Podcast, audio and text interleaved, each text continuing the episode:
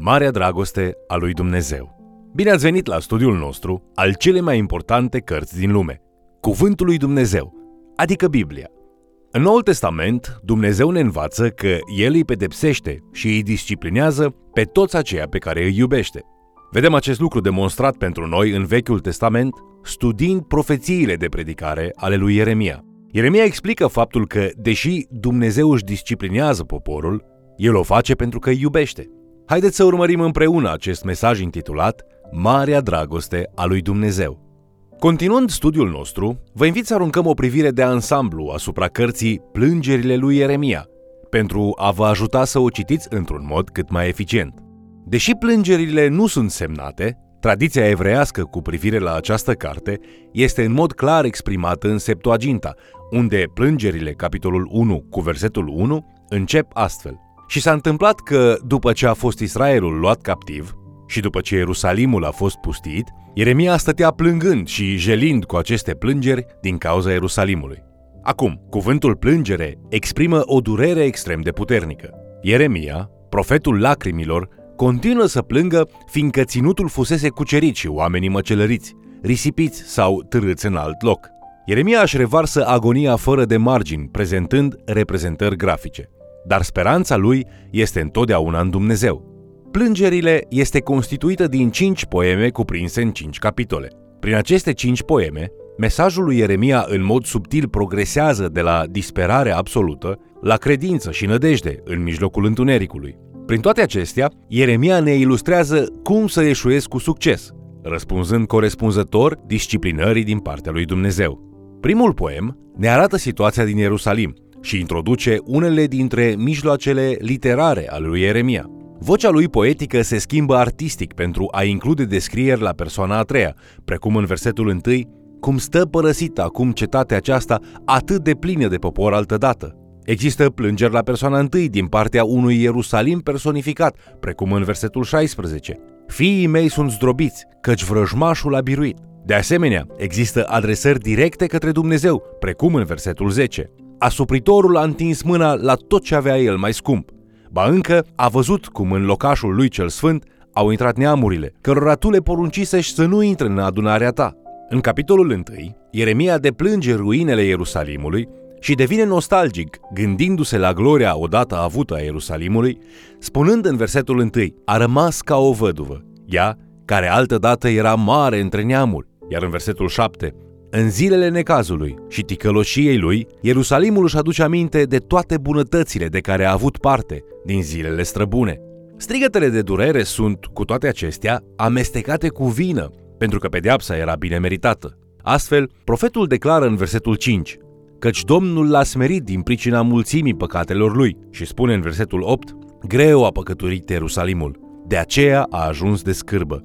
Însuși Ierusalimul plânge în versetul 18, Domnul este drept, căci m-am răzvrătit împotriva poruncilor lui. Iar apoi spune în versetul 20, Lăuntrul meu fierbe, mi s-a întors inima în mine, căci am fost neascultător. Așadar, primul poem este o experiență împărtășită a agoniei din mijlocul pedepsei bine meritate. Este o avertizare indirectă menită să impacteze patimile. Este o povață pentru aceia care ar putea merge pe același drum al răzvrătirii, bucurându-se de păcatele de o clipă, fără să ia în considerare consecințele acestora. Așa cum Pavel avertizează în Galateni, capitolul 6, cu versetul 7, Nu vă înșelați! Dumnezeu nu se lasă să fie batjocorit. Ce seamănă omul, aceea va și se cera. Poemul celui de-al doilea capitol reia temele judecății, nenorocirii, pierderii și pocăinței, însă schimbă accentul spre Dumnezeul care judecă. În timp ce primul poem spune Ierusalimul a ajuns de batjocură în mijlocul lor, cel de-al doilea poem declară lucrarea lui Dumnezeu spunând nu și-a tras mâna până nu le-a nimicit. Ieremia scoate în evidență pedeapsa hotărâtă de Dumnezeu împotriva locuitorilor din Iuda. El începe spunând, Vai, în ce întunecime a aruncat Domnul în mânia lui pe fica Sionului. Groaza nostalgică de acum familiară este exprimată mai departe în versetul 1 a zvârlit din cer pe pământ podoaba lui Israel și nu și-a mai adus aminte de scaunul picioarelor lui în ziua mâniei lui. Atât de furios este Dumnezeu din cauza idolatriei lui Iuda, încât el distruge propriile lui instituții și clădiri, cetățile, templul, sărbătorile, sabatele, regii, preoții, altarele și zidurile. Toate acestea, spune versetul 8, și-a pus de gând Domnul să le dărâme. În versetul 9, unghiul din nou se schimbă pentru a privi la experiența umană. Profetul privește indivizii ruinați în agonia lor confuză. Nu mai există regi sau prinți, nu mai există lege, nu mai există profet. Bătrânii rămân în starea de jale funerală alături de rămășița care a supraviețuit măcelului. Copiii mor de foame la sânul mamelor lor. Acest lucru se datorează, în parte, multor profeți falși care au refuzat să confrunte păcatul națiunii, care prin neglijență s-a agravat și mai mult.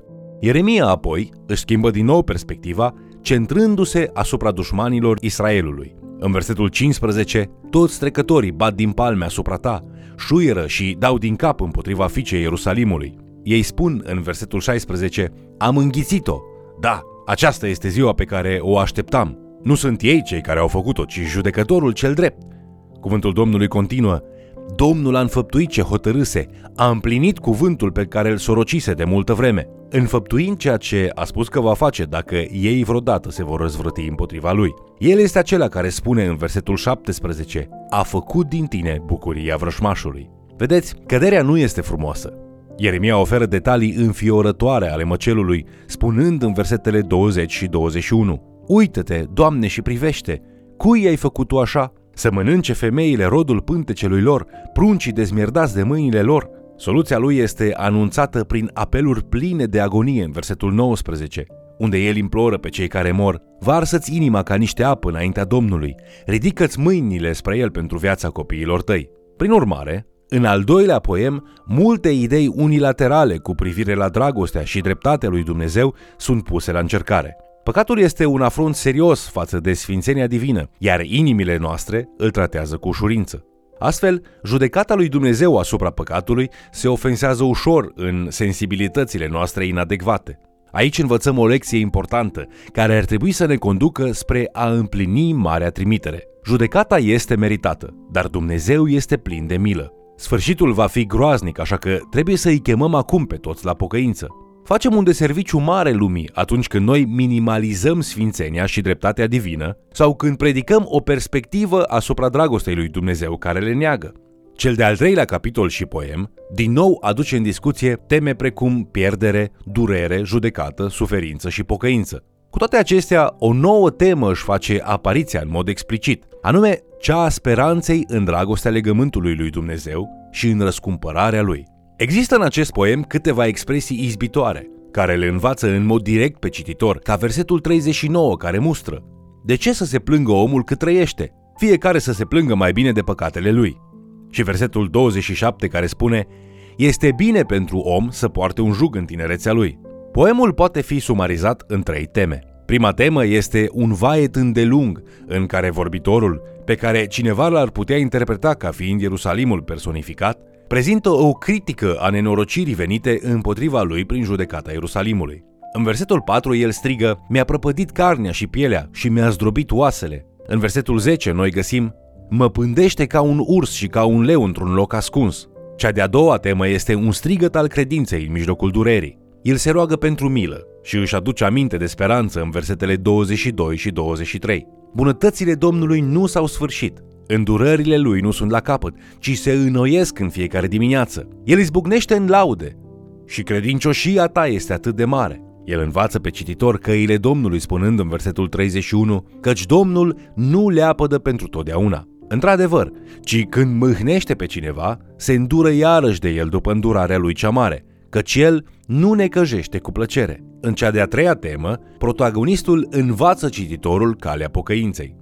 El merge de la a spune în versetul 40 să luăm seama la umbletele noastre, să le cercetăm și să ne întoarcem la Domnul, la a vorbi direct lui Dumnezeu în versetele 41 și 42. Să ne înălțăm și inimile cu mâinile spre Dumnezeu din cer zicând, am păcătuit, am fost îndărădnici și nu ne-a iertat. Acest lucru îl îndurerează pe vorbitor, până când, în versetele 49 și 50, el spune, mi se topește ochiul în lacrimi necurmat și fără răgaz, până ce Domnul va privi din cer și vă va vedea. Și în versetele 57-58, în ziua când te-am chemat, te-ai apropiat și ai zis, nu te teme, Doamne, Tu ai apărat pricina sufletului meu și mi-ai răscumpărat viața. Așadar, reflectând asupra acestui al treilea poem, începem să vedem una dintre temele favorite a lui Ieremia, eșuând cu succes. Ca și păcătoși prin natură, adesea ne găsim în dureri bine meritate, chiar și când nu înțelegem exact de ce le-am meritat. Aceste probleme sunt adesea harul lui Dumnezeu către noi, folosite de El ca să ne capteze atenția. Deci, ce facem în timpuri de probleme? Ne rugăm și cerem ca Dumnezeu să cerceteze inimile noastre și să ne descoperă ce se află în ele. Dacă suntem în păcat, noi ne mărturisim păcatele și ne pocăim, cerându-i lui Dumnezeu să ne curețe de tot păcatul. Ne încredințăm viețile noastre în mâna Lui și ne străduim să umblăm în ascultare față de cuvântul Lui și în acord cu Duhul Lui cel Sfânt. În poemul celui de-al patrulea capitol, Ieremia se reîntoarce la temele de mai înainte, prezentând ruina Ierusalimului și cruzimea locuitorilor lui în mijlocul judecății. Eul poetic deplânge în versetele 3 și 4, spunând Chiar și șacalii își apleacă sânul și dau să sugă puilor lor, dar fica poporului meu a ajuns fără milă, ca struții din pustie. Limba sugarului îi se lipește de cerul gurii, uscată de sete. Copiii cer pâine, dar nimeni nu le-o dă. Ieremia sublinează faptul că principala cauza acestei ruine se găsește în rebeliunea lui Israel și mânia sfântă a lui Dumnezeu. Lucrul acesta este evident în versetele 5 și 6. Cei ce se hrăneau cu bucate alese leșină pe ulițe. Cei ce fusese crescuți în purpură se bucură acum de o grămadă de gunoi, căci vina fiicei poporului meu este mai mare decât păcatul Sodomei, care a fost nimicită într-o clipă. Ieremia este dezgustat de cele spuse, dar acesta spune în versetul 10 Femeile, cu toată mila lor, își fierb copiii, care le slujesc ca hrană în mijlocul prăpădului fiicei poporului meu. El din nou învinovățește păcatele poporului, spunând în versetul 11, Domnul și-a sleit urgia și-a vărsat mânia aprinsă. În cele din urmă, el își exprimă încrederea în faptul că acesta nu este sfârșitul. Judecata lui Dumnezeu își va face lucrarea și restaurarea va veni. El spune în versetul 22, Fica Sionului, nelegiuirea îți este ispășită. El nu te va mai trimite în robie. Al patrulea poem adaugă ceva vital vieților noastre. Acesta ridică o întrebare fundamentală în ceea ce privește perspectiva asupra lumii. Ce este greșit cu lumea asta? Aceia care suferă sunt rare ori victime doar ale unor circumstanțe. Cel mai adesea, suferința vine la noi din pricina alegerilor noastre, fie personale, fie culturale. În aceste cazuri, suferința este o judecată și un instrument de disciplină din partea lui Dumnezeu ca să ne descopere caracterul nostru la nivelul cel mai fundamental. În cele din urmă, ne vom uita asupra celui de-al cincelea poem din capitolul 5. De la început până la sfârșit, acesta este o rugăciune pentru îndurare și eliberare. Vorbitorul folosește un strigăt al legământului în versetul 1 spunând Adu-ți aminte, Doamne, de ce ni s-a întâmplat. Uită-te și vezi-ne o cara. Acesta este o reminescență a nenorocirii lui Israel din Exod capitolul 2, versetele 24-25, unde cuvântul lui Dumnezeu spune și-a adus aminte de legământul său făcut cu Avram, Isaac și Iacov. Dumnezeu a privit spre copiii lui Israel și a luat cunoștință de ei. În lumina acestui lucru, vorbitorul încheie prin reîntoarcerea la apelul său inițial, o rugăciune umilă pentru restaurare. El spune în versetele 19 la 22, Dar tu, Doamne, împărățești pe vecie. Scaunul tău de domnie dăinuiește din neam în neam. Pentru ce să ne uiți pe vecie și să ne părăsești pentru multă vreme? Întoarce-ne la tine, Doamne, și ne vom întoarce. Dă-ne iarăși zile ca cele de odinioară. În timp ce încheiem, medităm asupra temei și cursului cărții plângerile. Ieremia cunoaște suferința. El a suferit și a fost martor la nenorocirile altora cum greu ne-am putea imagina astăzi. El știe cum să sfătuiască pe cel zdrobit și face aceasta prin această scurtă carte de poeme. Patru lucruri sunt necesare. Examinează-ți inima în lumina sfințeniei sale. Pocăiește-te, strigă către Dumnezeu, încrede-te în dragostea lui neclintită chiar și în timpul cel mai greu, pentru că așa ne-a învățat Ieremia să ieșuăm cu succes. Vă mulțumesc pentru că ați fost alături de noi, studiind Cuvântul lui Dumnezeu. Înțelegi tu răutatea propriei inimi? Noul Testament ne spune că Dumnezeu te-a iubit atât de mult pe tine și pe mine, că deși eram încă dușmani ai Lui, El și-a demonstrat dragostea plătind prețul pentru a ne răscumpăra prin vărsarea sângelui lui Isus Hristos, singurul său fiu. Iubirea lui este necondiționată, indestructibilă, inspirațională și irezistibilă. Te invit să ne urmărești în continuare și, de ce nu, să mai chem cel puțin o persoană să ni se alăture.